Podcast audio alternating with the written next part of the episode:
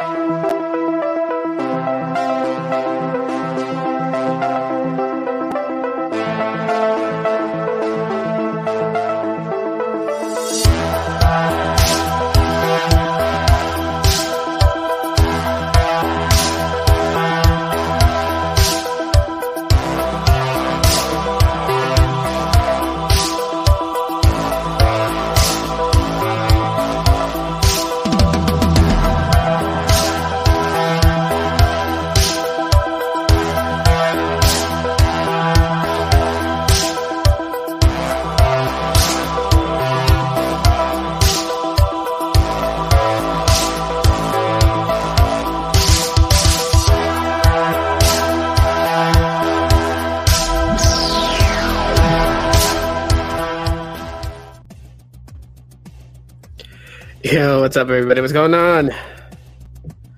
I am late. It's like 1.30 in the afternoon. What's going on, Latrell, man? I see you're here already. Uh, does it matter? People need to smash the like button since uh, they're turned off. I mean, I just don't. You can, you can smash the like button if you want to. It just doesn't show people whatever. You know what I mean? Only because, um, yeah, there are some um, mischievous activities going on. What's up, Oscar? What's going on? Whew, man. I don't know what it is. You know, just personal note. I've been real dizzy like yesterday and today. I don't know why. It almost feels like vertigo, but I know it's not vertigo. Um, so yeah, yeah. I still recommend my stream if you if you hit the thumbs up. It doesn't show viewers what the ratio is. Hey, Metalhead 555. What's up, Tito? Uh, do you play Stadia games on your Pixel 5 with the Stadia controller? I don't. I never bought the Stadia the Stadia controller. Um, I do use uh, a Switch Pro controller with it, so I could. Um, but yeah. Oh yeah, yeah, no problem, man. It was always fun hanging out with you and Mike. so smash smash the like button. Yeah. Um oh, as the title implies, man, I'm gonna be talking about the Pixel 5, just you know where it's at, pretty much close to um I am five months for me having it. But uh yeah. gonna do just like a live update. Never got the laptop, but we'll see today. I'll head Oh, you're gonna go to Verizon today and get it? Cool. Which one are you getting? Gotta make a few runs. Uh, ah, I see, I see. Yeah. oh man. I'm gonna try to make it through this live stream. I like feel really dizzy. That's it. That's it. It's not vertigo. I don't know why I'm feeling this way. I don't. Uh, hopefully, as soon as soon as it comes out, um, I'm already starting to put money aside right now for it. So by the time October rolls, then uh, yeah, I should have enough to to buy the Pixel Six.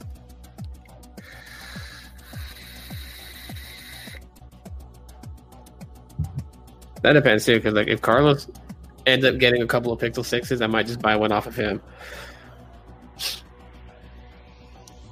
You're excited for the GS 101 chip?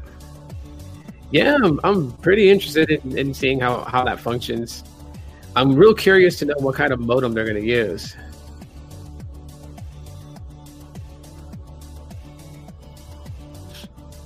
I'm still not on Team Pixel. Yeah, it's all right though. I haven't given it a second thought.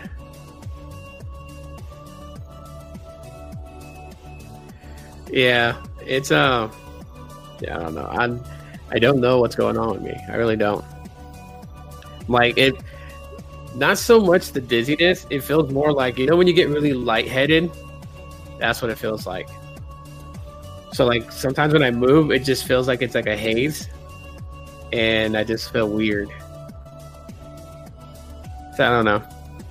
Um, I'm watching myself right now. If I don't feel better by this evening, I'll just probably end up going to the hospital just to have them check me out, see what's up. Like, I check my heart rate to see if anything's uh if anything's different.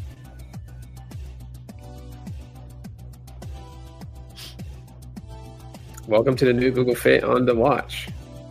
Yes.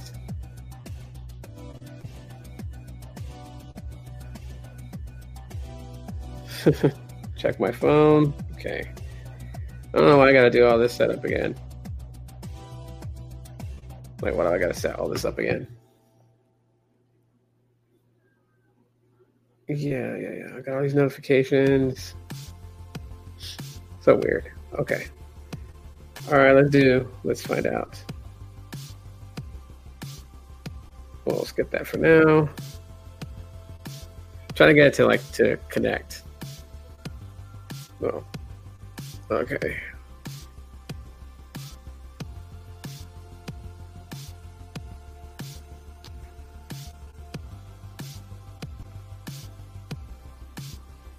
Okay, well actually it looks it looks better here on uh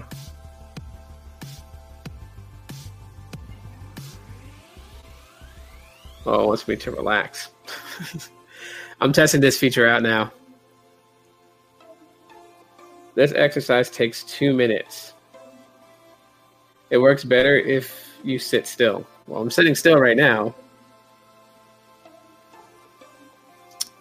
This is weird. Inhale.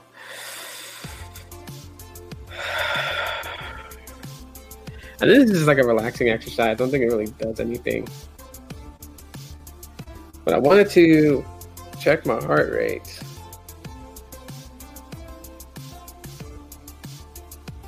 That's what I wanted to do.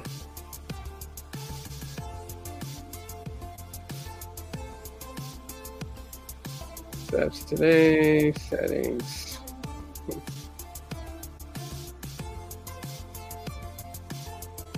Activate fit on the phone. I did. I already done that. What the heck's talking about?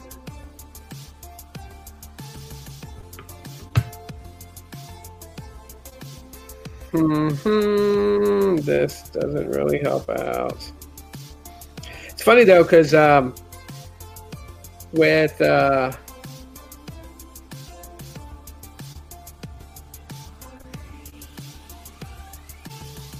there we go. Check my heart rate.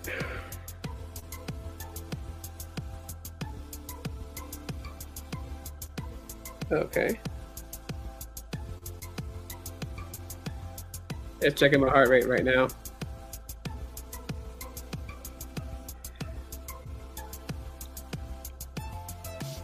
I go. What kind? Uh, what kind of watch is it? It's a Moto 360. All right, Oscar, take it easy, man. 105 is my heart rate right now. Okay. Uh, let's see. We got pla- we got past the pleasantries and stuff like that. Oh yeah, man. Okay, so um, I basically had the Pixel Five for since November, so it's been about five months, just about. Um, thanks to Carlos, I got it uh, like a month after it came out. You know, he had like a bunch of them. He gifted one to me, so you know, real big shout out to Carlos for gifting me the Pixel 5. And I'm gonna take my time through this live stream to kind of just give about as much as I can about the Pixel 5. Normally, like I usually like shoot like review videos about the Pixel 5, and then the thing that sucks about it is like when I'm done and I've uploaded the video, then I all of a sudden something hits me in the head that I should have talked about that I completely didn't. So I'm gonna try to give about as much as I can uh, today. Um, so first of all, let's get the obvious out of the way the Snapdragon 765G. How do I feel about this chip? That seems to be like the question that a lot of people ask about the Pixel 5 when they ask questions about the Pixel 5 is how's the 765G processor? How's the processor on it? How's the processor on it? And I'm gonna say that you know what I don't feel like you know to say that it feels any different from my Pixel 4, which is actually running an 800 series chip from Qualcomm. It doesn't. There's no drastic difference. Like I don't see one being you know super fast compared to the other. They feel about on par. You know. And I think this one has what the 855 or the I think it's the 855 or the 850. Forgot. Let's look at it real quick. But um yeah, I definitely don't uh don't feel like a drastic difference between the Pixel 4 and the uh the Pixel 5. Uh, one would think so because, of course, the 800 series chip and the 700 series chip makes, you know, by number, it, it makes a difference. But um, for software optimization, no. I don't feel like a huge difference. I mean, speed wise, you know, it continues to um, to perform pretty fast. Yeah, Snapdragon 855 on the Pixel 4.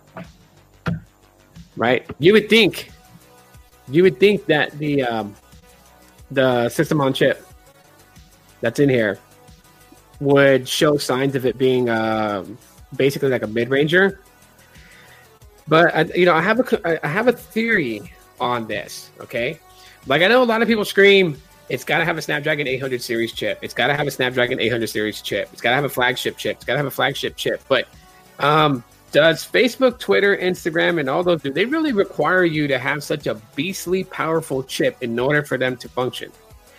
Because the only time that I've ever really seen a processor actually get put through its paces is when you're doing like some real heavy stuff on your phone or extreme heavy gaming. That'd be like the only time. But I'm sure that not everybody that has questions about the Pixel 5 or looks into the Pixel 5 is gaming all the time. There's actually some people that don't even do they, they hardly even use the phone to an eighth of its of, of, of what it, it's able it's capable to do. Um,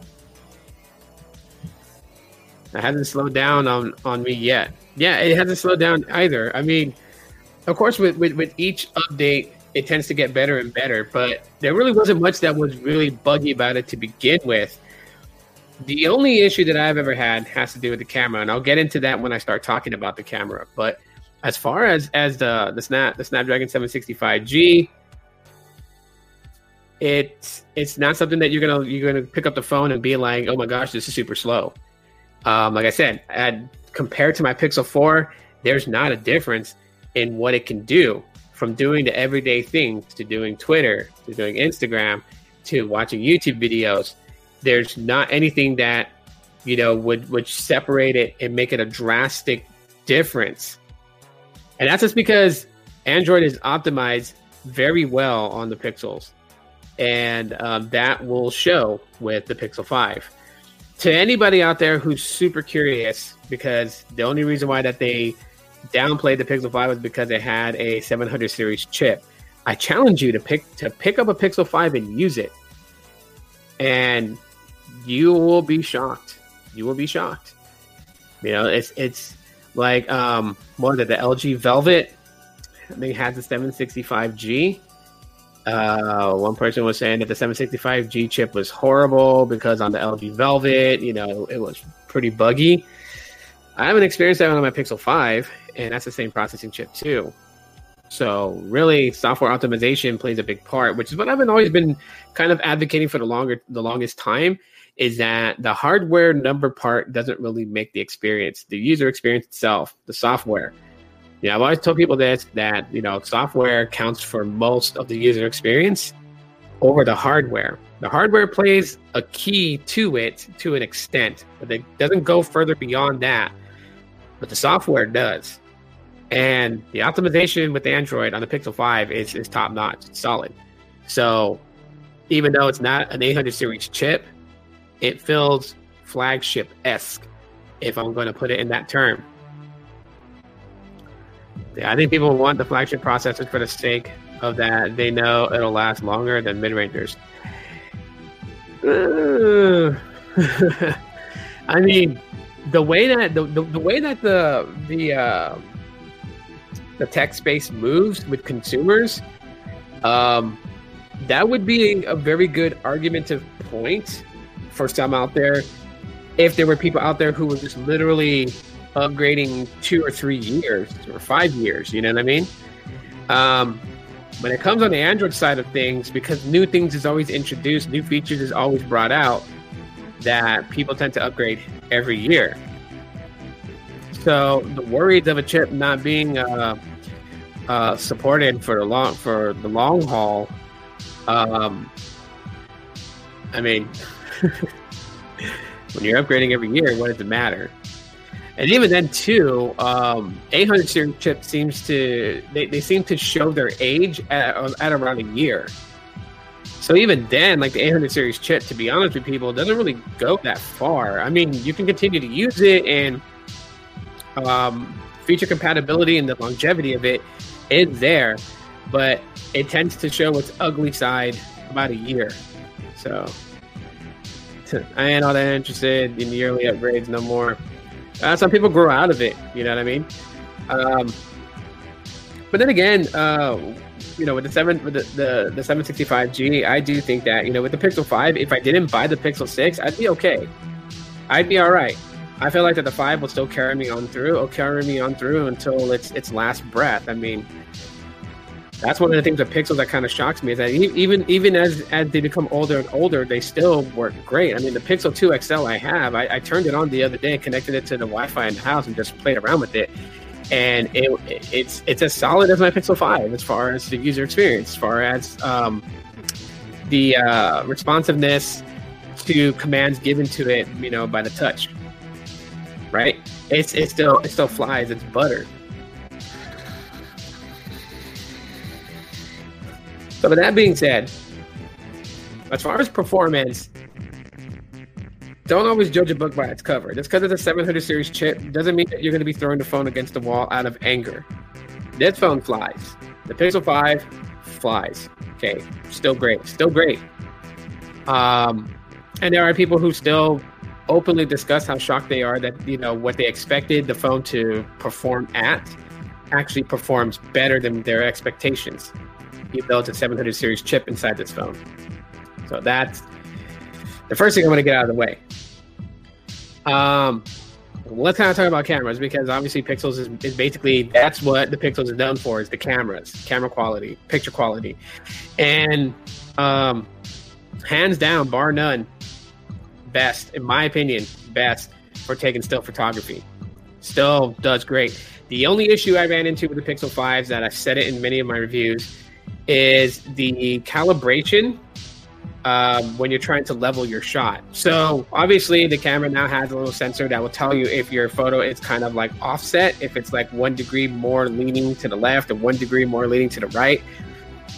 And um, when you're trying to level your shot, I did notice that it's not calibrated right. It is slightly off. So when I am holding the phone to take a photo, I actually do kind of go one degree to the left just for it to balance at zero.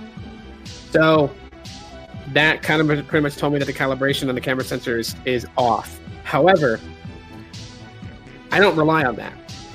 So even if I'm holding it and it tells me that it's one degree to the right, well, to me, that's leveled since the calibration is off. But that's pretty much it as far as like the negativity I can give about the camera. Um, other than that, taking photos is actually just it's pretty good. Now, people always tend to wonder how are people posting on Instagram with the hashtag Team Pixel and getting all these great dramatic shots? Uh, I'll tell you about 50% of those shots is done from DSLRs. And people are just putting a hashtag just to get the view count through it. Uh, some of the ones that are more than likely taken from from the Pixel 5 when they hashtag, you know, Pixel 5 in their Instagram post or whatever, but how they achieve those immaculate shots, you know, you taking photos is an art, right? Photography is an art. You know, at, at the end of the day, um, it ain't off from my Pixel 5. Well, that's great. I'm glad not everybody's affected by it. Hey, that OnePlus guy's here. Pixel 5 or OnePlus 9 Pro? I'm leaning on the Pixel. There are some issues that I'm hearing about the OnePlus 9 Pro that, you know, I mean, it's kind of a bummer, but uh, I mean, it is what it is. I mean, I'm always going to go with, with Pixel 5 when it comes to photography. Um, but yeah, how people achieve those shots. And since you're here, uh, Rishi, you can actually probably validate this. But like when people post shots on Instagram and they have those really immaculate photos taken from a Pixel 5, and people are wondering, like, when I take a picture, it doesn't look nothing like that. Why is that? Well, I mean, photography is an art. Photography takes skill. You know, one of the things you got to have with photography, you got to have patience. You got to have an imagination. And the hardest part of that imagination is wielding that imagination into reality for what you're looking at with your own bare eyes, what you might envision your photo to look like, you're now going to have to try and capture that moment, right? Um, patience and a steady hand. You know, there's there's all kinds of videos and, and, and articles that talk about like how people can um, can achieve, you know, like like a very steady shot. You know, different tips and tricks, like how you should hold your phone. Um, when you like one I read actually explained that when you're taking a photo. So, like, a, you know, for one, you know, you kind of want these two fingers here at the edge. You want this one more like bracing the phone itself, and your thumb is free to to hit the shutter button. And when you're taking the shot, exhale to slow your body movement, so you're not getting a very jittery shot. And you know, it, it's worked out. I've tried it; it works out for me. Um, but yeah, you you got you can't just go be like, oh yeah, this is the Pixel Five. It's gonna make the best picture ever. Click, and that's it. You know, or like click, click, click, click. Like you're gonna get mediocre shots that way. If you're trying to get like these really, really immaculate shots, you're gonna have to slow your roll, be patient, and, and go for that moment. Smartphone photography requires skill. You're right. Pixel is crazy easy though. For OnePlus, you got to use Pro mode. Yeah, I'm hearing a lot of people talking about that. You got to use Pro mode. There's also like the uh, what was it? I forgot who did the comparison between the One Plus Nine and One Plus Nine Pro. They were talking about the HDR issue or something like that. Um, but that's for another video, another time. Uh, but yeah, you you know, point point and shoot. I mean, you got to give it up to the Pixel. It really kind of shows like how strong it is. If you can just point and shoot and still get a pretty decent shot, you know, compared to like some devices out there where you, you know you can point and shoot and like subject will kind of be in focus but then certain things will just kind of be like really blurred or or you know one area of the photo will be kind of blurred just because of the the, the focus going in and out. Um th- those types of things. So with the google pixel uses ai to correct a lot of imperfections right? So when you snap that photo you know it, it's, it's got to process that photo because it's going to you know it takes multiple shots and kind of just uses AI to correct the imperfections, balance out things and stuff like that. But of course, obviously, if you have a subscription to to Google One, with the Google One membership, you have access to basically edit your photos. You know, so you can also fix a lot of those issues. Or if you're wanting to like, like say like the way that this viewfinder looks and how it's showing me this uh, this side right here is darker, right? But I can actually lighten this side up, and AI would fix that with lighting naturally using uh, AI intelligence to correct and light the area up without it making look like you know making it look like a genuine light, like a natural light, not something that's uh, you know um, unnatural. And um, so with Pixel fives, just in pixels in general, but Pixel five definitely you can achieve some really amazing shots with it. You know, you just you gotta you gotta have an imagination. You gotta let your imagination roll. You know, you gotta roll the dice you got to try to capture that moment. But even in just for like a simple point and shoot type scenario, you'll still get some some decent shots. I went to the Grand Canyon and took some photos out there, and it came out pretty great. Um, one thing I will say with the Pixel Five is that Google did actually listen to its consumers. That as as much as it's you know people will say it's king of still photography, they also wanted something given with video, and so the new video options that that come with the Pixel Five um, are a great touch. I have to say, um, I didn't get to play around with them too much, but I think I'm going to do that this weekend. Uh, is really kind of play around with a lot of those video options, um, and put together a video to kind of really show what the Pixel Five can do in video. But I mean, I've I've used the Pixel Five to shoot video vlogs, and they came out okay. Uh, people didn't complain about the uh, the video quality or anything like that, so I got to give it to them. Um, Now, only imagine if Google stepped away from the Sony IMX363 sensor and went up to a higher sensor with Sony with the Pixel 5. Just imagine what kind of photos you would have gotten then. But that's happening in the Pixel 6. We're getting new camera sensors finally with the with the Pixel 6. So not only do we get a, uh, the GS101 chip, but we also get new camera sensors. Kind of excited for that. Um, but yeah, the video is actually pretty good. So kind of roll it into the audio side of things. The audio, I'm going to say that the Pixel 5 kind of lacks. I was kind of slightly disappointed with the audio. Uh, n- not not that it's horrible. It doesn't sound like a squawk box. You know, it's not it's not not, not anything like that. Um, of course, with the, with the latest uh, updates, phone calls have actually been pretty good on it. Um, I can hear the callers pretty well through the display glass itself.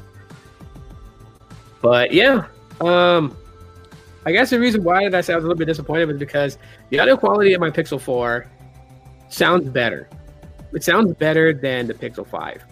And to be quite honest, the Pixel 4a sounds a bit more crispier than the Pixel 5. And I'm thinking it because it has to do with the speaker being underneath the display on the Pixel 5.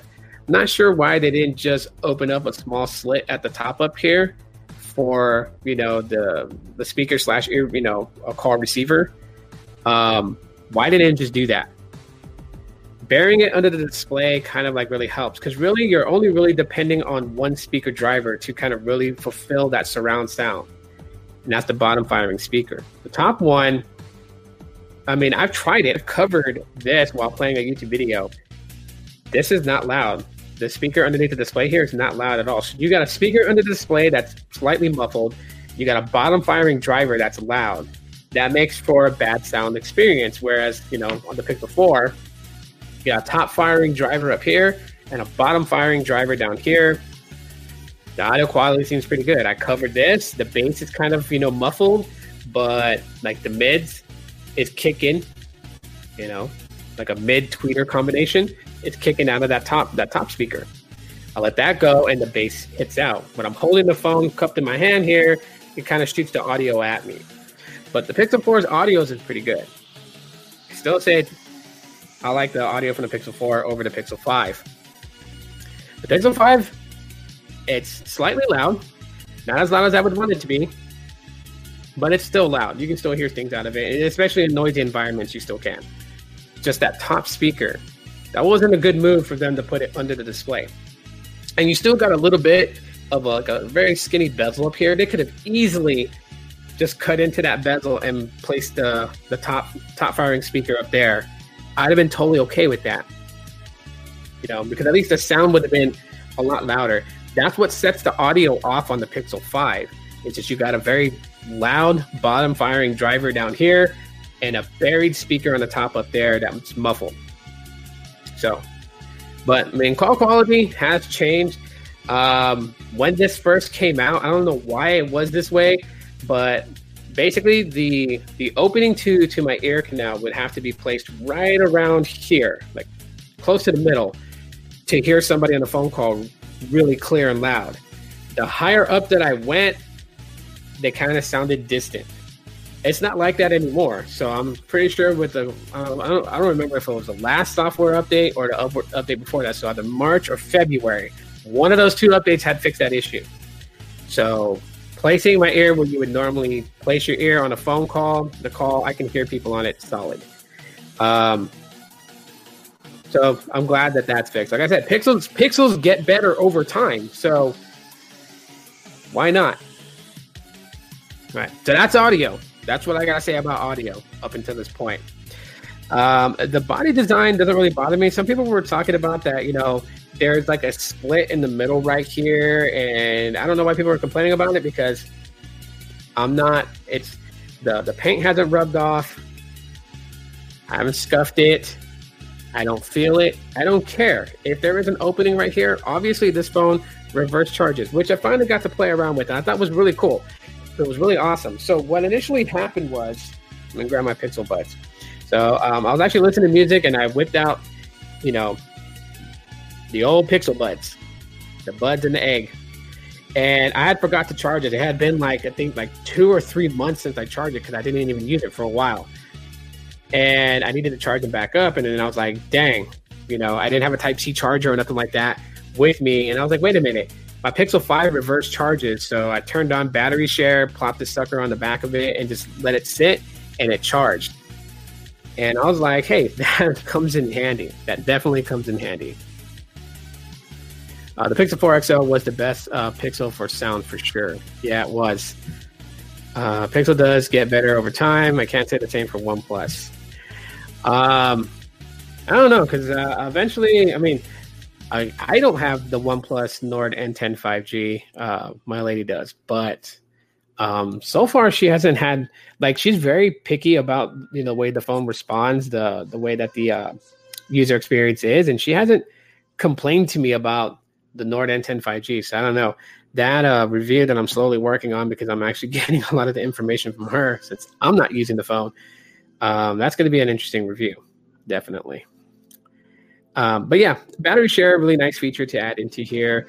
Um, it still maintains, obviously, the IP certification for water and dust resistance, so that's actually pretty nice. I still wouldn't take this in in ocean water. So if I ever went to go see family in Hawaii, I am not taking this in the water because I don't want this to crap out on me. Um, let's talk about 5G with this, okay? Because uh, when this phone was announced and everything like that, a couple of my friends decided to downplay and trash it because um, they're they're very they're very uh, smartphone enthusiasts, man. They're really on it. Anyways, but one of the things that they were very upset about was that because I had the 765G chip, it was going to have the Snapdragon X52 modem. And they were like, with the X52 modem, it's not going to pick up, you know, specific bands um, that are crucial with the 5G development. And also, it was going to be slow. Now, I kind of understand that, but at the time, everyone was focused on the Snapdragon X60 modem, which hadn't even come out yet. And uh, well, the the iPhone 12s they have the uh, Snapdragon X55 modem, so the X52 modem on here, if anyone wants to know, like what's their top out speeds for download, their top out speeds is uh, 3.1 gigabits per second. That's like the highest speed you're going to get with the Pixel 5 connected to a 5G network with at least a, a very, very decent 5G connectivity. You're, you're going to top out at 3.1 gigabits per second. That's what the modem can handle. The uplink, 1.5 gigabits per second. Now, again, I'm probably speaking fast the way that I speak, so I'm gonna slow it down. 3.1 gigabits per second on the downlink, 1.5 gigabits per second on the uplink. That's gigabits, not megabits. So to me, I mean, for somebody like here in, in the city of Phoenix that I live in, the density for, for network connectivity out here is, is, is pretty bad. Um, I mean, there's like one spot that I know of that I can get consistent over 500 megabits per second on Metro by T-Mobile, and that is um, the cross sections of Bethany Home and 19th Avenue. I'm assuming that N41 is existent in the tower nearby there to get those kind of speeds, about four to 500 megabits per second download, and then about like 70 to 80 to at max 100 megabits per second on the upload. But everywhere else, I'm getting basic what LTE pitches, which is just, you know, um, like uh, 140 megabits per second, sometimes 80, sometimes 60 on the downlink, uh, roughly about 50 to 60 on the uplink. With visible wireless, certain areas where I'm actually connected to true 5G on visible, I can pull about the 200, which is what visible caps you at, anyways. Uh, the uplink is super strong on visible, so no problems there. Probably good for live streaming. Um, so with my Pixel 5, I'm not getting anywhere near what the X52 modem cap is, downlink and uplink. I'm not too worried about it.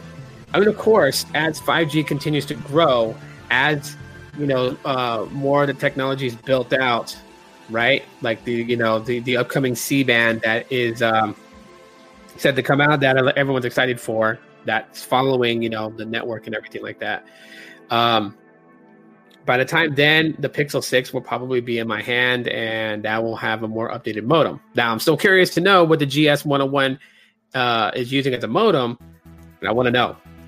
Um, besides also seeing how well uh, Google's chip performs, whether it performs good or performs bad. That's something that I, I, I will see with the Pixel 6 fingers crossed that I'll have enough saved by the time that it releases. I'll be able to pre-order it. But if not, maybe about a month or two after release, I, I should have it. Uh, whew, let's see, gaming. Uh, gaming on the Pixel 5 is actually actually decent, even though it's a 700 series chip. You know, the 765G. Gaming on here is pretty solid. Now, everyone knows that I game on Google Stadia. That that's where I play games at. If I'm not on Stadia, I'm on my Nintendo Switch playing Streets of Rage 4. If Streets of Rage 4 ever got ported over to Android, it's over. Done deal. I'll be playing on this phone a lot because I'm heavily addicted to that game. Um, that game is like hella fun. If you've never played Streets of Rage 4, get it and try it. You can get it on Switch, you can get it on Xbox, uh, PlayStation, you can get it on Steam. Yeah, and it's fun to play. But um, I've noticed this though. Certain heavy games, you'll start to see some jank. I swear to you guys, you guys will. Um, I mean, it's it's we've got to be really, really, really graphic intense, and you've got to be doing a lot with the phone. Uh, basic, you know, games like if I play games on Stadia like um, like Dead by Daylight, it handles very well. Um, depending on my network connection, it handles very well. But as far as performance, uh, how the GPU performs, how the display looks, how the animations in the game function, there's not a lot of jank. I'm not seeing dramatic frame drops or anything like that, so that's a good thing. Uh, audio, okay, that's going to go back to what I said earlier about audio itself. So I think the only plus side to it is that if you're holding it and you're gaming, at least you're not covering a top speaker because that's already covered by the display. But um, yeah, I can com- I compare my uh, my Switch Pro controller to it. I compare a PS4 controller to it play games. It's just fine, solid. You know, it, it, it does it it just does it. Light games, of course, is going to be phenomenally good because if it's, it's not it's not very it's not demanding on the chip, it's not demanding on the GPU, it's not demanding on the RAM. So that's totally fine. But even some of the most uh, heavy games, I can't remember what games I was playing that was pretty like heavy. I know it was first person shooter games, and I played I tried playing PUBG on here. Um, I think Call of Duty Gotta remember. I'll look at my download history later, but um, it's not bogged down. So I'll tell people that right now. It doesn't get bogged down. And what I mean by that is I don't know if you I'll describe the, the what happens. Like you ever you ever like play like a very intensive game you start playing it, like everything is smooth, but like after about like half an hour into playing the game, you start noticing that the animations start to become glitchy, kind of like this. You know, like your hand will just kind of like move like that, like the, the, the characters' animations, you know what I mean? And um, massive massive frame drop starts happening. You know, those types of things that could annoy people starts to happen. Uh, I haven't experienced that with the Pixel Five, so uh, unless somebody knows like a very very intensive game, hit me in the comments. Let me know what that game is, and I will try it out and I will screen record which is another thing too about gaming. So I play Pokemon Go and play other games too, and I do like to screen record gameplay to upload to the channel because you know I'm sometimes I play games and I do gameplay on the channel and live stream gameplay and stuff like that. So um, just for that, you know, while you're screen recording, uh, you would think that because it's it's it's running a um, like technically two heavy commands that it would bog down the phone. And it actually does not bog down the phone even when you're screen recording. So that's a very good thing. So if you want to get some some, you know, some recorded gameplay, you're good to go with the Pixel 5. So that's actually nice. Uh let's see here. Going back to photography, one of the cool things about the Pixel 5 is the fact that it's still going to get the unlimited high res backup. So um, even if I get the Pixel 6 and the cameras is actually pretty solid on that, more than likely I would just share those photos to my Pixel 5 either by direct Wi Fi transfer or just uh, uploading it to Google Drive. downloading a copy of it onto the Pixel 5 and then letting Google Photos back that photo up, which will count as free. I know it's very unorthodox to do it that way. It, it, it seems pretty crazy to do it like that. But um,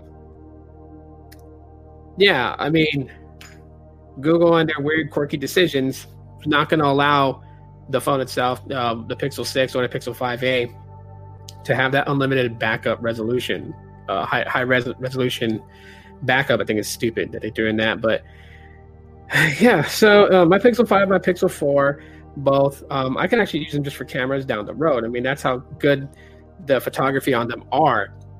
Even if they have the same exact uh, camera sensors in the back, um, still, they still take very good photos. So even then, I can use them for vlogging cameras and stuff like that. So it's it's, it's pretty dope to be able to do that.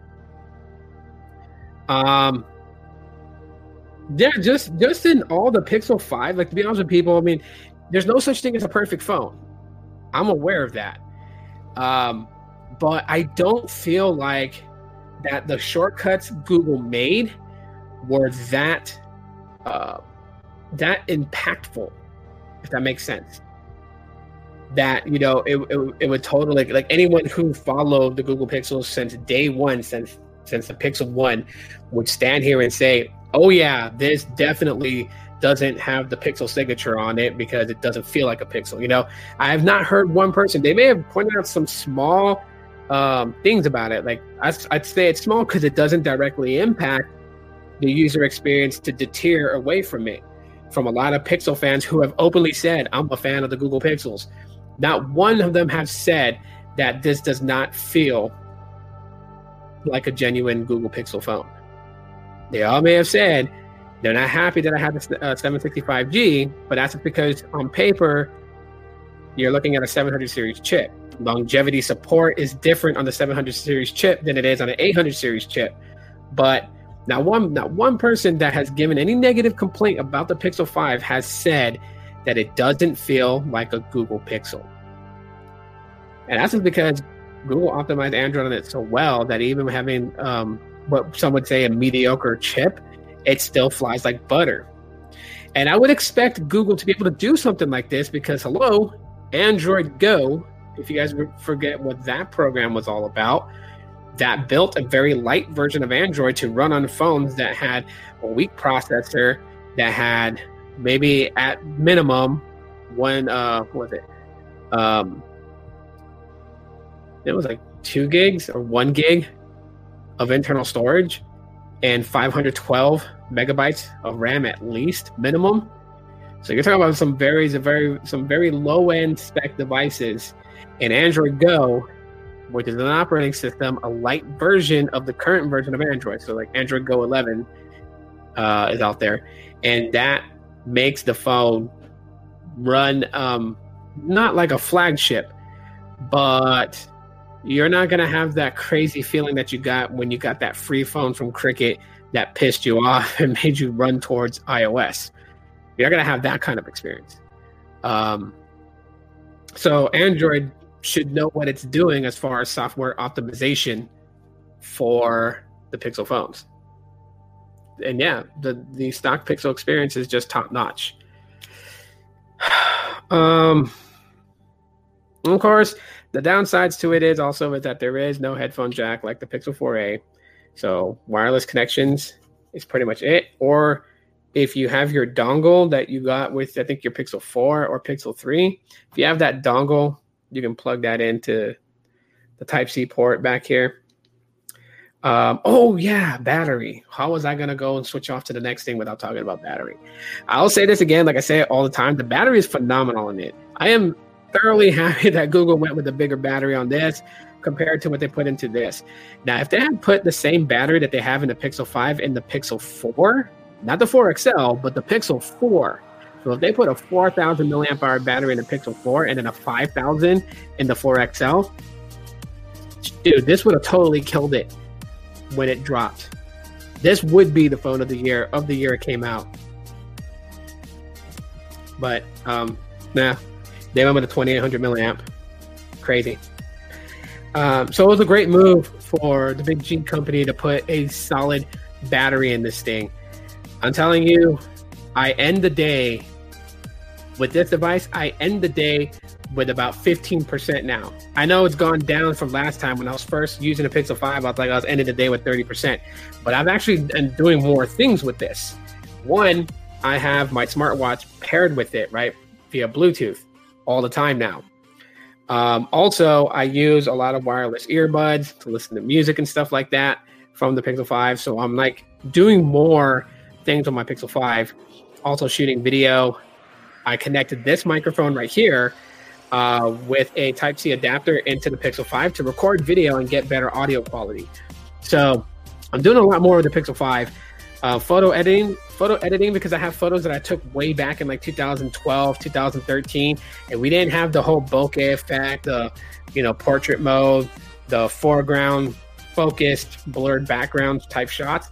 But because with Google Photos editing, since I am a Google One member, I'm able to add that bokeh effect to old photos, you know, using the editing um, uh, options in uh, Google Photos and edit those photos out and just kind of fix them up. So that's also one of the benefits with Google Photos is the ability to edit old photos and uh, give them today's um, features and quirks and stuff like that. You hope T-Mobile does something special with Team Pixel. Yeah, with that joint venture between um, between Google and uh, T-Mobile, that's going to be something pretty cool. And that, that, that could be, could be hell. Uh, right around the time that the Pixel Six drops, um, T-Mobile Tuesday can have this thing where, you know, you can enter a raffle to win. You can win some crazy prizes, but the grand prize could be a Pixel Six or a Pixel Six XL. That'd be totally cool.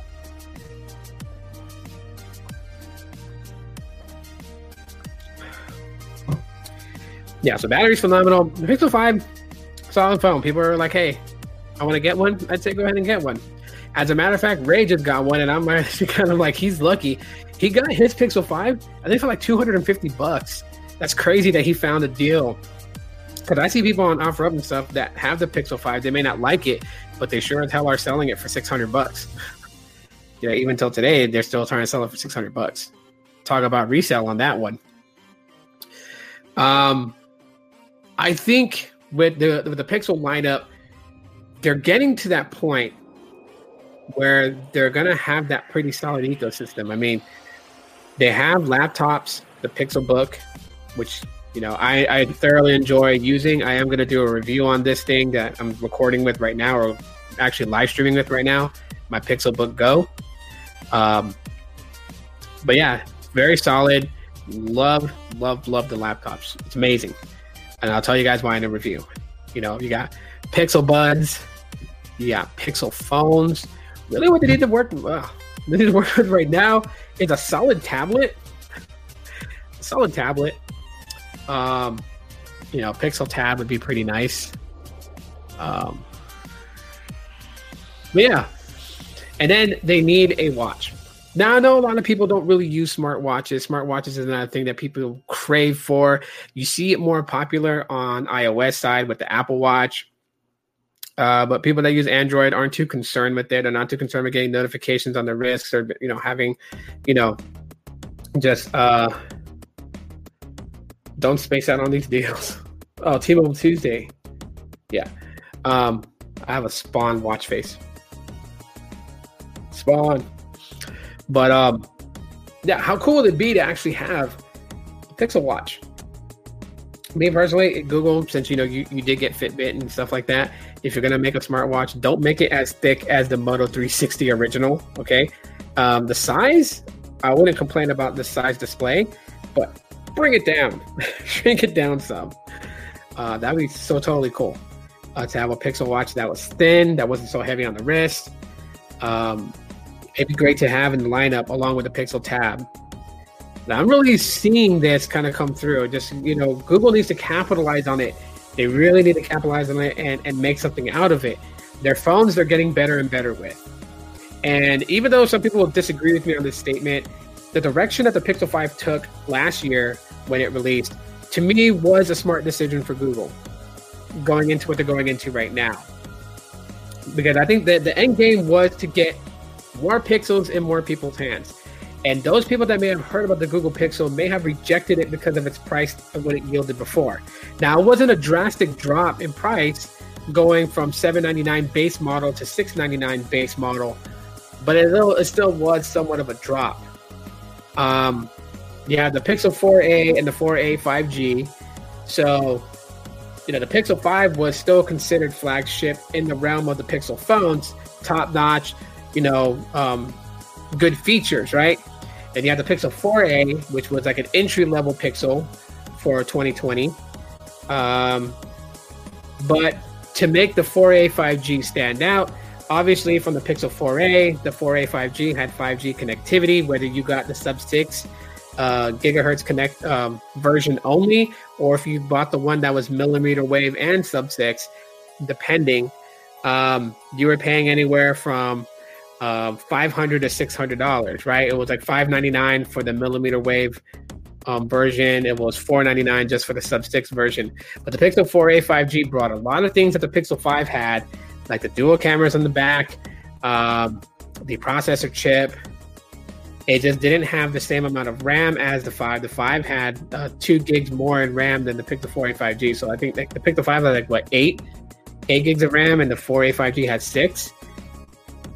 But yeah, so it really blended both um, polycarbonate body, bigger display than the 4A and the 5. Um, but no water resistance certification, 3.5 millimeter headphone jack on the top, same dual sensors on the back for uh, like the normal wide angle and then the, the ultra wide angle, and then uh, the punch hole uh, selfie cam on the top. Top sensor right there. Same speakers, no reverse wireless charging. So with that, I mean, there was something for everybody. And Google really went after trying to put more pixels in people's hands. So that way, when the Pixel 6 dropped with Google now switching up and using their own proprietary chip, it would actually be pretty solid. The GS101 is a chip that lots of people are now looking at closely. It could be make or break for Google and the Google Pixels. Hopefully, it doesn't flop. Fingers crossed. Michael El Burrito. Uh, how's Google Fi working for you? I'm currently using it uh, with the iPhone. I feel like uh, they got to add more features. So, currently, Google Fi is not my carrier anymore. I actually left them out for uh, switch over to Metro by T-Mobile, and that's only because of like certain circumstances that I was going through, um, relying on Google Fi with a 22 gigabyte data throttle just didn't work for me. I mean, I burned 22 gigs in in 11 days, and pretty much was like slowed down for the rest of the month. So I switched out to something that was going to give me a little bit more speed for a lot longer time. And deprioritization to me, obviously, like I told people so many times, is a lot better than throttle because you're only slowed down for that moment. But once the congestion in the network is over, your speeds return back to normal. So, um, but if you're using Google Fi on an iPhone, of course, it's going to lack um, certain features. Now, if you want to be specific as to what types of features that you were kind of hoping you would get with Fi on your iPhone, let me know. But um, there are certain things that you know you're going to be able to do uh, on your smartphone with Google Fi on an Android versus what I'll be able to do on iOS on an iPhone. And that's just basically that Apple does have a play and a hand in what they will allow it to do. So it's not just all blame Android type thing or blame Google type thing. You also have to look at Apple and what they will allow. But for the most part, um, of course, if you use an iPhone, you weren't going to have the the ability to smart switch between US Cellular and T-Mobile. Uh, that is something that's on the Android side. Uh, Android devices have that capability to do it. I'm sure Apple would be able to make that possible. Um, but, you know, in, in reality, they didn't. So that'd be about like it. I think um, also the fact that you get like VPN and all that types of stuff free with Google Fi on the Android side, I don't think you get it with uh, with iOS. Um, they're free uh, VPN to encrypt your your data connection. So yeah, hopefully they just uh, they can make that happen. I mean, seriously, I would definitely suggest it to Google Fi. But as of right now, I'm not on Google Fi anymore. I uh, haven't been on Google Fi for three months. Yeah. Um. So yeah, pretty much I gave up my two year uh, upgrade thing that I had. Kind of regret that, but I mean, by the time I'd be able to upgrade, we would be looking at the Pixel 6a or the Pixel 7 because uh, it, it, was every 24 months. The only reason why I'm on Fi uh, is because of the international unlimited data. So I debate about switching to Visible. Um, what you could do I mean, you can pull a visible line if you want to and use that as your main line. You can keep Google Fi, switch it to the to the to the Flex, and if you're not even using it at all, you're paying a low bill of twenty bucks, right? So if you go invisible and you join somebody's party pay, your bill would be about twenty five bucks. If you refer people, they'll, they'll knock your bill down to five dollars for every referral that you get. So if you get twelve referrals, then for the next twelve months, you'd be only paying five bucks a month on Visible. So what I would say um, is that if you're, you know, paying a you know like seventy something dollars a month for unlimited with uh, with uh, Google Fi, if you're not already on the Flex, I'm assuming okay. Um, if you're on the Flex, let me know. But if you're not, drop your Fi plan down to the Flex. Turn that off, like turn your phone off, or take the SIM out, and um, just just keep the uh, the the the Fi Flex plan. It's twenty bucks a month uh, snatch you up all the deals you can with Visible to knock your your least to like 25. And um, I can pause my Fi service and use Visible. I use Fi only when when I travel. I didn't. Did they lift the limitations on that pause? Because I remember when you pause, you can only pause for four months and then they resume it. Uh, let me know if they actually let you pause it indefinite. But um, I mean, I would say you know, and, and even then, if you have a device that runs like like dual SIM, you know, have Fi on on your your eSIM and visible as a physical as a physical SIM, and just like literally um, run two lines. You can always do that. Yeah, because I'm actually thinking about returning to Fi just to have an account with Fi, and I'm thinking about doing it. If I do it, it's going to be here on my Pixel Five. I have the visible SIM in my Pixel Five so I can actually activate Google Fi on the eSIM, put it on the on the the Fi Basics, a Fi Flex, which is twenty dollars for unlimited talk and text, and then ten dollars per gig. But I won't actually be using uh, Fi data, Fi's data because I'll be using Visible's data. And the thing about it is, is I believe they unlock the ability for 5G on both the um, the eSIM and the physical SIM connections so before, when you ran dual SIM, you lost 5G connection. I believe with the latest update that they did back in March, that opened up. So now you can have 5G service in dual SIM mode. So I mean, that's, I, I'm thinking about doing that.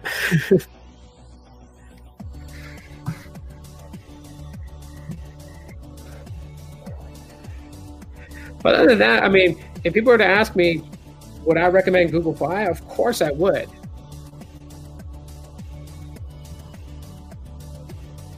Let's see. Visible sounds like a good deal. The only problem is using it um, while I go to Mexico. They have they have calling to Canada and Mexico now. That was one of the that was one of the things. So when, when Visible redid its um, its reward structure, so they brought you know they they opened up for um, they opened up for for un, unlimited uh, members in your party pay. So now it goes beyond four members. Now you can have like a thousand members in your party pay. I mean, they only give you the discount up to the first four lines. So the lowest you can bring your bill down to is 25 a month. But um, you can add more people than just three other people on your party pay. Because in case someone decides to pour it out, you won't get that that um, that dread that dreaded thirty dollar bill because somebody left your plan. So they opened it up, but they also did the rewards uh, referral. So every time you refer somebody for that active referral of a customer, your bill gets dropped to only five bucks for the next month. So if you get 12 referrals, that's one year of service for five dollars a month. Um, but then also they brought in Canada and Mexico calling. Um, yeah. you can make those calls there. Uh, and I believe they're opening up to using it there. But if not, like you said, you have Fi, and Fi just works. You know what I mean? You don't have to add on anything. You don't have to do any of that stuff. Um, you don't really have to worry about that type of stuff. Worry about your life. Don't worry about my life. I tell this to people all the time. I don't know why people are so concerned to tell other people what they should be doing with their lives. Focus on yourselves. Worry about yourself, and the rest will take care of itself. So that's all I'm going to say. Adios. Uh, I don't dig people like that. I think people should mind their own business and do what they're going to do with their life and stop worrying about other people. That's why that's why stuff hits the fan nowadays lately. Everybody all of a sudden just wants to tell other people what to do. Like don't tell other people what to do. Worry about yourself.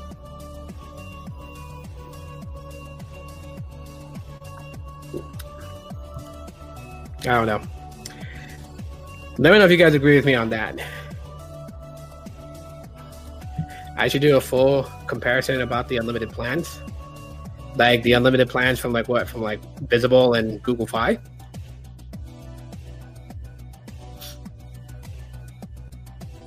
Because we can discuss that right now if you're really interested. The only thing that I wouldn't be give, I wouldn't be able to give you a definite on is network connectivity, because of course that's going to vary in the city and state you live in right? Like here in Phoenix, the density is, is, is not that great. So when using T-Mobile and using Visible, the speeds, like for instance, Sneed Mobile Tech, the speeds that he gets on Visible in Cleveland is far better than what I get here in Phoenix. But of course, the density here in the city plays a big factor on it, and just how much uh, work they're doing to the network and upgrading, especially with the 5G build out. So that plays an impact. But so, but so far between Fi and Visible on the unlimited plans, Visible beats out Fi. You're in San Diego, Fi works good.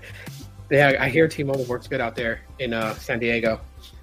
And of course, since you know Sprint merged with T-Mobile, access to um, to band 41 on the LTE side and N41 on the 5G side is going to play a big factor in that because that's that's what Sprint was bragging about when they were talking about their network. When I used to work for Sprint at their call center in the retention department, that's all we would hear about from our Sprint liaison guy. He's like, Sprint is going to be better in the next year, and we're, we're going to take back the third position from T-Mobile, and you know, with with our 2.5 gigahertz signal, download speeds are going to be blazing fast. And I'm like, yeah, well, now T Mobile owns that. T Mobile has that, you know, that, that 2.5 gigahertz uh, signal, uh, which is band 41 uh, LTE side. So, um, with T-Mobile, that that does help out T-Mobile to a degree. So you got band 41, you got band 71, and uh, also N41, N71 um, and several others. You know, so that's gonna make you know Fi is gonna work great because Fi runs on T-Mobile's network. I don't know what QCI level uh, Fi has, like say compared to Metro. Uh, I want to say that that Fi's QCI level is lower than uh, Metro's because when I was using Fi here in Phoenix, and I was connected to 5G in the city, my download speeds here were averaging 150 to 160 megabits per second. Uh, when I switched my service over to Metro, my speeds is like 250, 300 megabits on the down. So uh, um, I could have a you know a lower QCI level, and, and QCI level is just talking about its priority to the network. Uh, Visible is offering a real unlimited uh, plan. Fi is 22 gigabytes of high-speed data, which isn't bad, but isn't great. That's why Visible is interesting. I don't know how long their prices will last. Um, for Visible. Visible is actually kicking. It's actually kicking some major butt in the MVNO world. Um, one of the things that you know my friends have tossed around in, in our little you know chats on like Twitter and stuff like that, uh, we really feel that Visible was Verizon's way of testing um, Verizon's network without the without the the fallback support of 3G. Because I don't know if you remember Verizon was talking about shutting down its 3G service, heavily reliant on LTE, and then of course going forward with its 5G ultra wideband. And um, Visible does not fall back to 3G at all. I know this for a fact because in places where Verizon prepaid would work because it would fall back to like 3G service connection, Visible would just say no connection at all.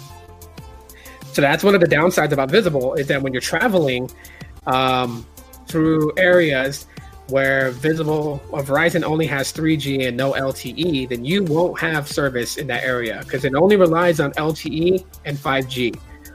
Um, you know, because the fact that they don't have any physical stores, like they're not sold in Verizon stores, and there's no visible store you can go to, allows the company to really, you know, invest what they're what they're gaining in their profits to bring these types of things like party pay and um, the referral program, uh, which brings your, your your bill down from forty dollars to twenty five.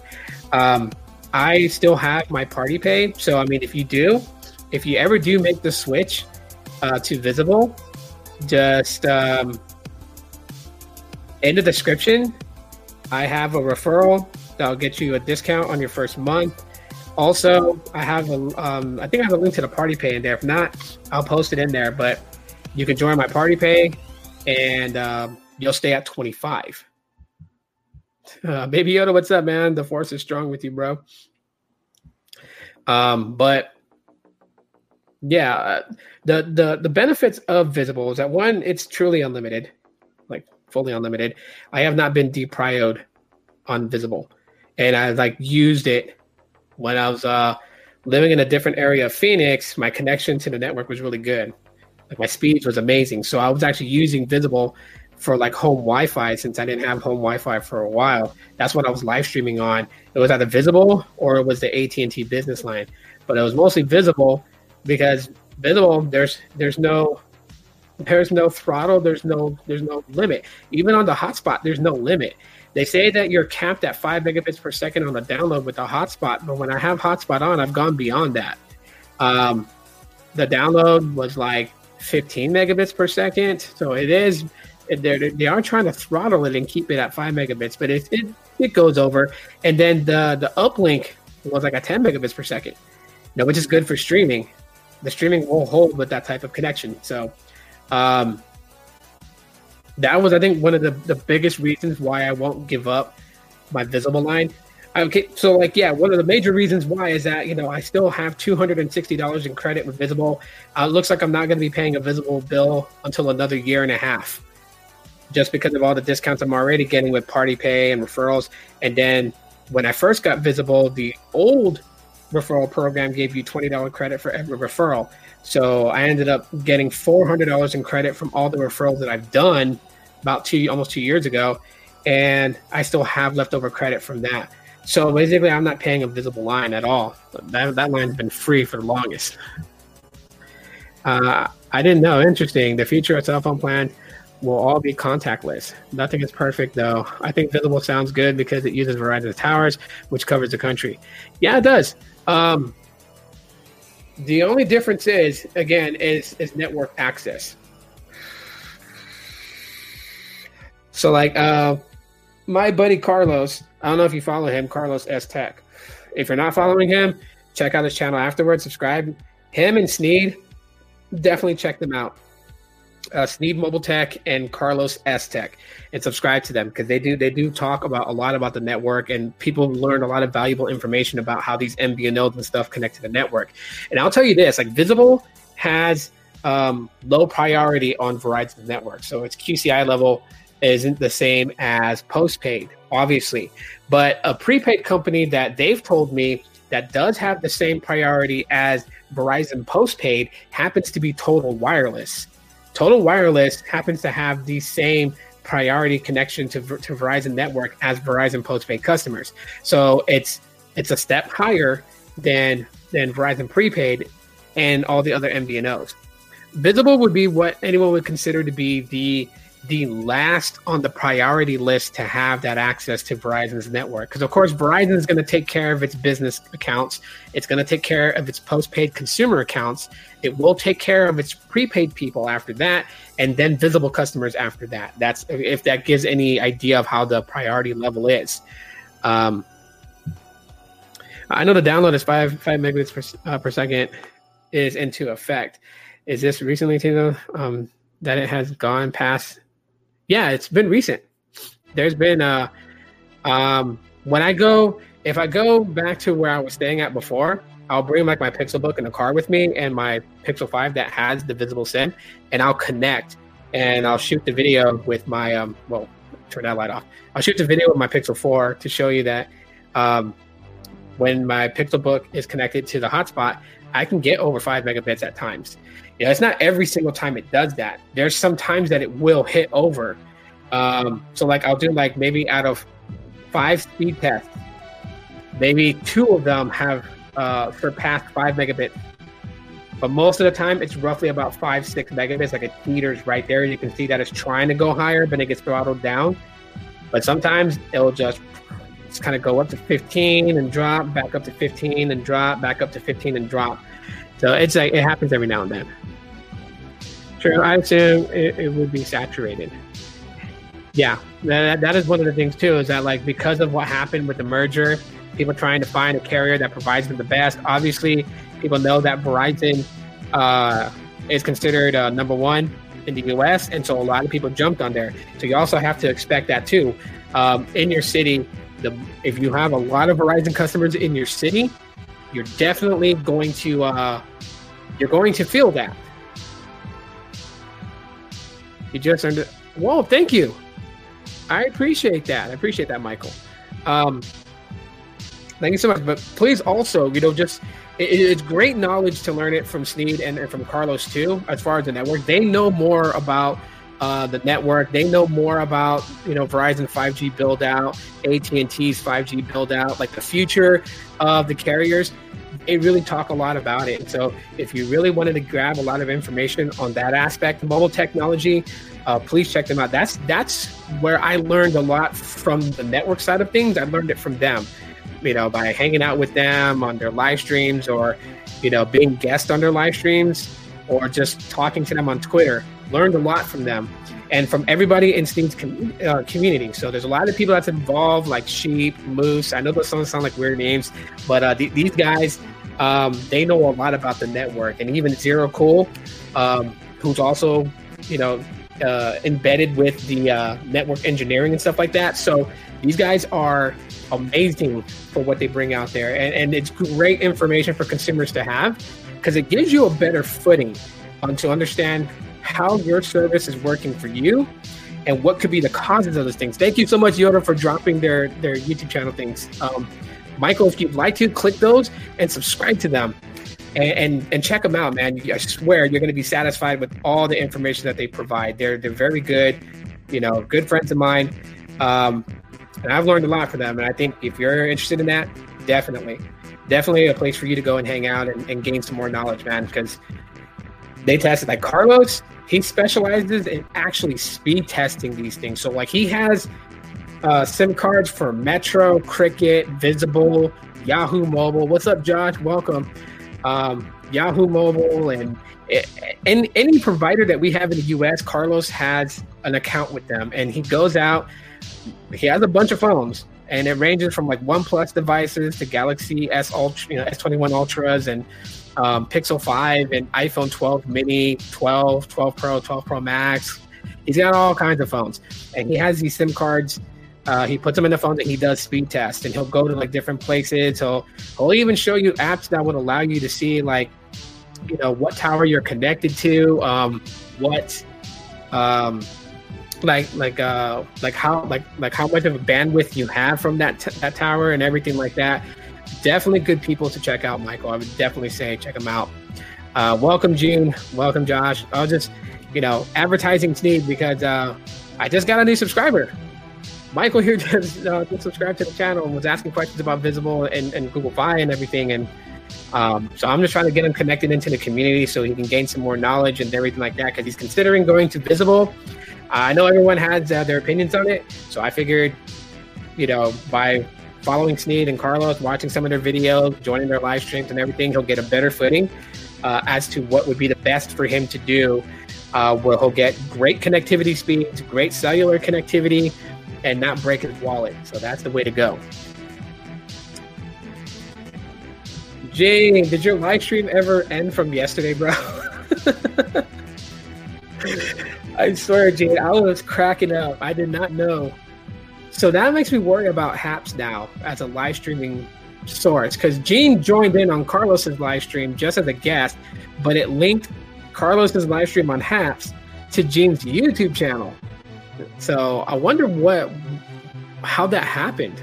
Because even after you left uh, Carlos's live stream yesterday on Haps, the live stream was still connected to your YouTube channel, was still going on. I mean, I could still go on the live stream on YouTube on yours, and it would comment and it would appear in Carlos's live stream. That was crazy. Yes, it did. Oh. Know, man. That was crazy. Hopefully, Haps fixes that. They definitely do. I mean, I, I hear Carlos's point of view about Twitter Live. You know, he says it drains your battery and stuff like that. I'm not sure about that because I've done Twitter Live for my Pixel Five, and I think, um, you know, for like a long stream, if I was like to start like a long live stream on Twitter, like say like a 95%, it'd probably be down to maybe about 72, 70%. I think like in like half an hour or an hour. Well, let's see here. I came from AT&T and I will I will never going back after paying $245 for 24 months. I bought my 12 Pro with with Apple Care. I just paid it off. That's why I, um, I have good credit.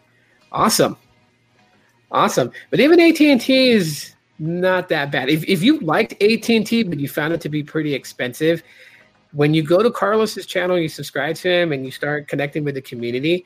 Talk to Carlos about Los Mobile. I know it sounds weird, uh, but Carlos is actually starting his own MVNO. It's powered by AT&T service, but a different service. So while it is AT&T, it's not consumer based.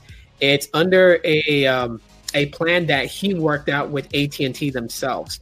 So it's unlimited data, uh, no cap, I believe, uh, but confirm that with him because he has a video on his channel that talks about what he's giving.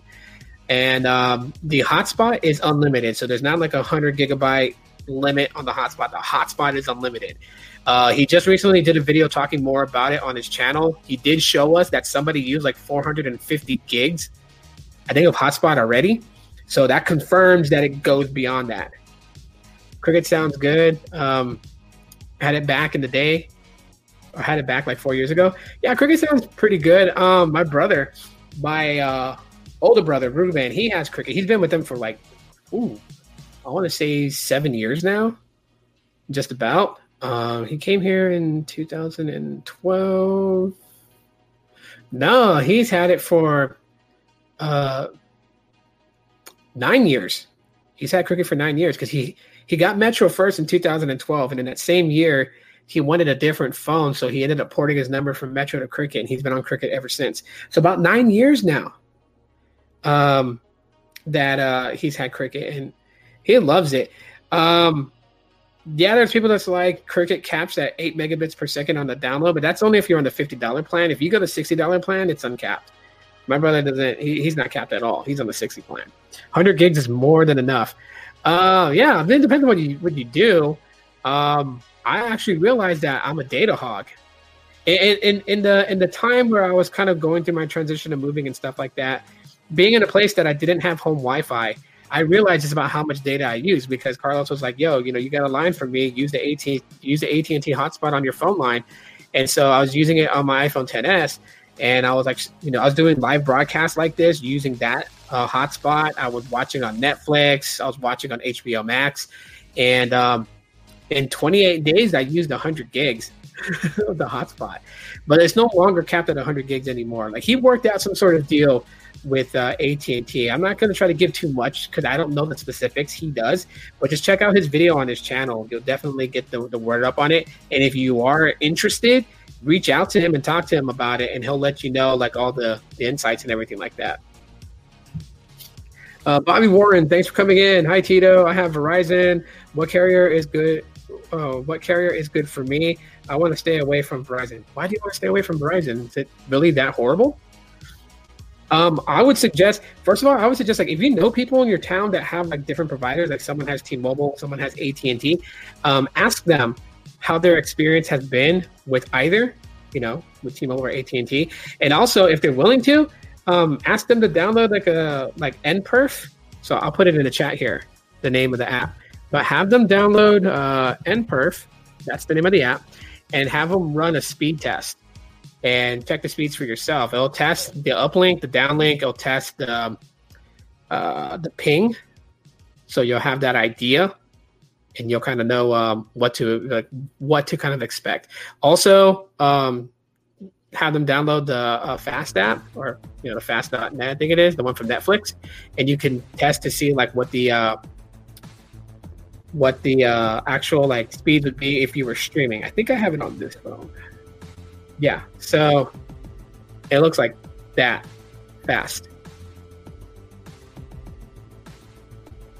Of course, I'm on my home Wi-Fi. So if anyone's like, "Holy crap, 160 megabits per second," like, yeah, I'm, I'm on my home Wi-Fi.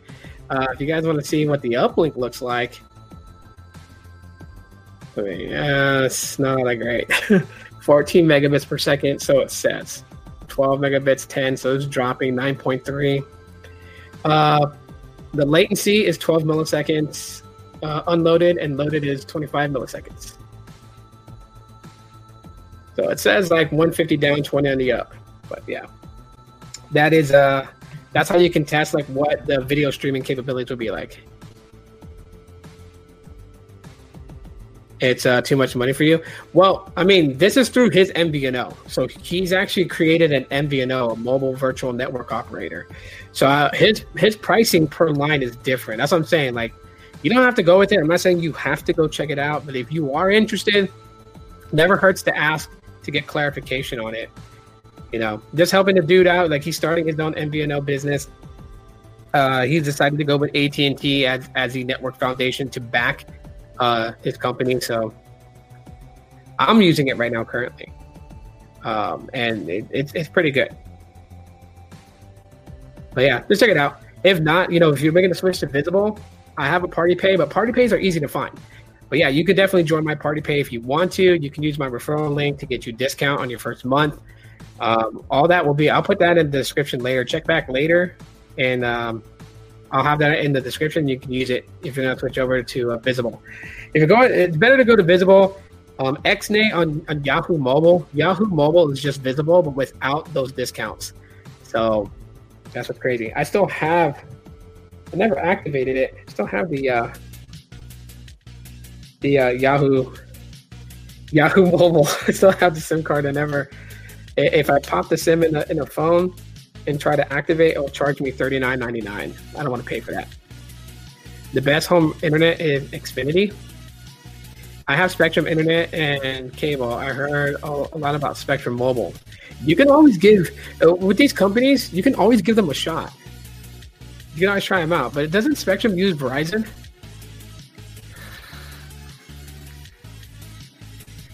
If I'm not mistaken, I think it does. Not sure.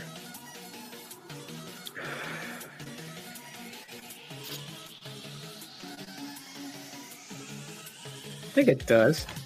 The Spectrum, yeah. Yeah, they do. Ah. So I mean, if you're gonna go on Spectrum Mobile, you're gonna be using Verizon anyways. Uh, so it's too much money for you.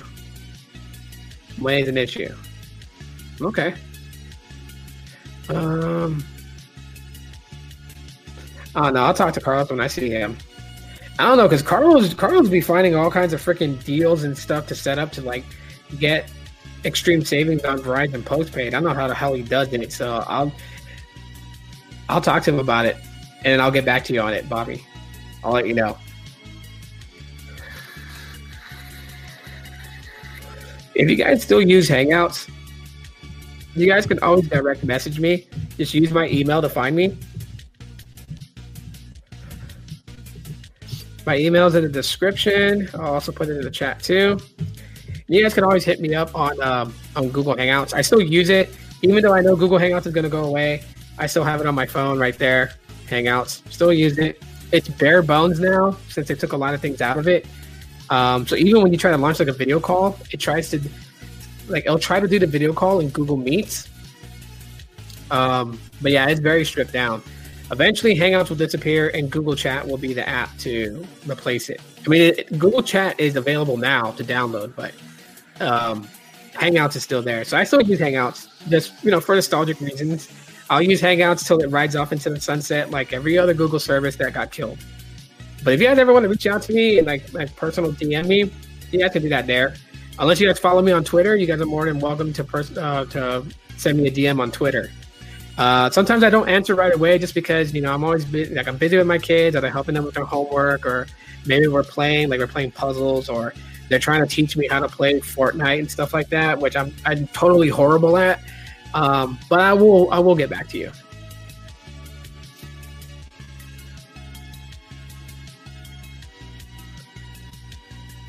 Just switching to them tomorrow.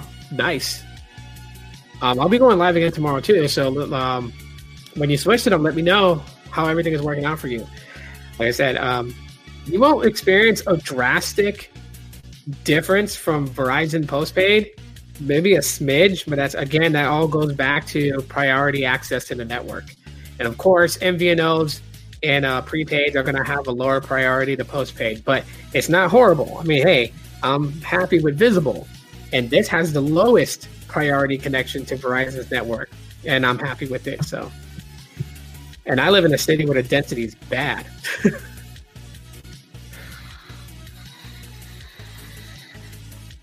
so, eventually, hopefully, that'll change in the future. I hope they can port over my number. Well, if you're going from Verizon uh, to Spectrum, they should be able to.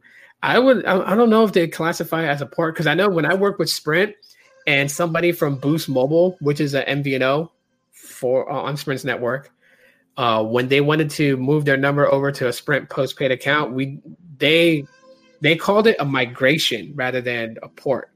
So there wasn't like a thing that you had to go through this porting process. I mean, you would still have to get the same information, account number, PIN number to verify who you are and everything. But the actual action itself doesn't require the porting team to take the number over because it's still within the Verizon pool. They're just going to migrate it from it being a if it's a postpaid number to being um, an MVO number on Spectrum. So you should be able to keep the same number. That was one of the things too about porting.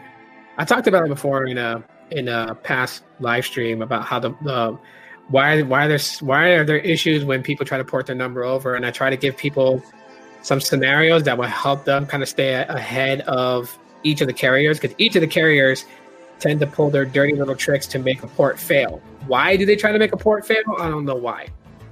I mean, I know why for the company that you're leaving, why they would make your port fails because they don't want the port to impact them as they lost you as a customer. So they they BS people and they flip the digits on the account number around. Um, but for the company you're porting to, Sometimes they get a higher commission if it's an activation of a whole new number versus porting in a number. Uh, sometimes they get a bonus for porting in a number. So I don't know why a new company would make porting a problem. But I, I gave scenarios as to what how, how, to help you find out what's going on with your port if your port failed. Um, but I know Metro tried to pull that with me. Uh, Jose actually told me that he was able to port a visible number over to Metro uh, by T-Mobile and when I tried to do that here, they tried to tell me that the number on my visible line was not recognizable on one of my visible lines. That multiple. And uh, yeah, I just uh, said screw it and got a new number with Metro. But um, yeah, if you if you guys haven't, uh, maybe I'll link it in the comments a little bit later after the live stream ends. Uh, which I am actually going to end it right now. I've been on for about an hour and a half. Uh, so let me do my closing spiel here, and then I need to Oh.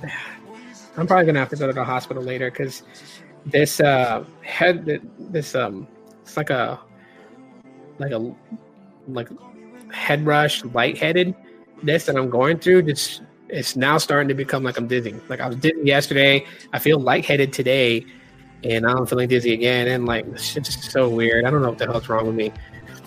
Um, I'm actually surprised I made it this long. Initially, I was only on a live stream for half an hour, so I stayed on an additional hour to what I was shooting for for today's goal.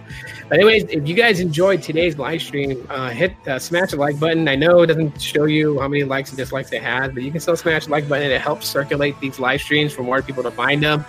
Uh, thank you again to Michael for becoming a new subscriber. Shouts out to you. Thank you for joining.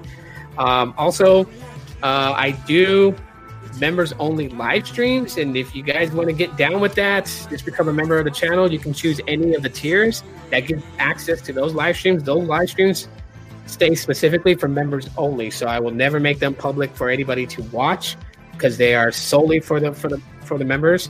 Um, like I said, check out uh, Sneed Mobile Tech and Carlos Tech if you want to get more down with network and learn more about network connectivity and how the carriers uh, run the business and stuff like that. So you have a better footing.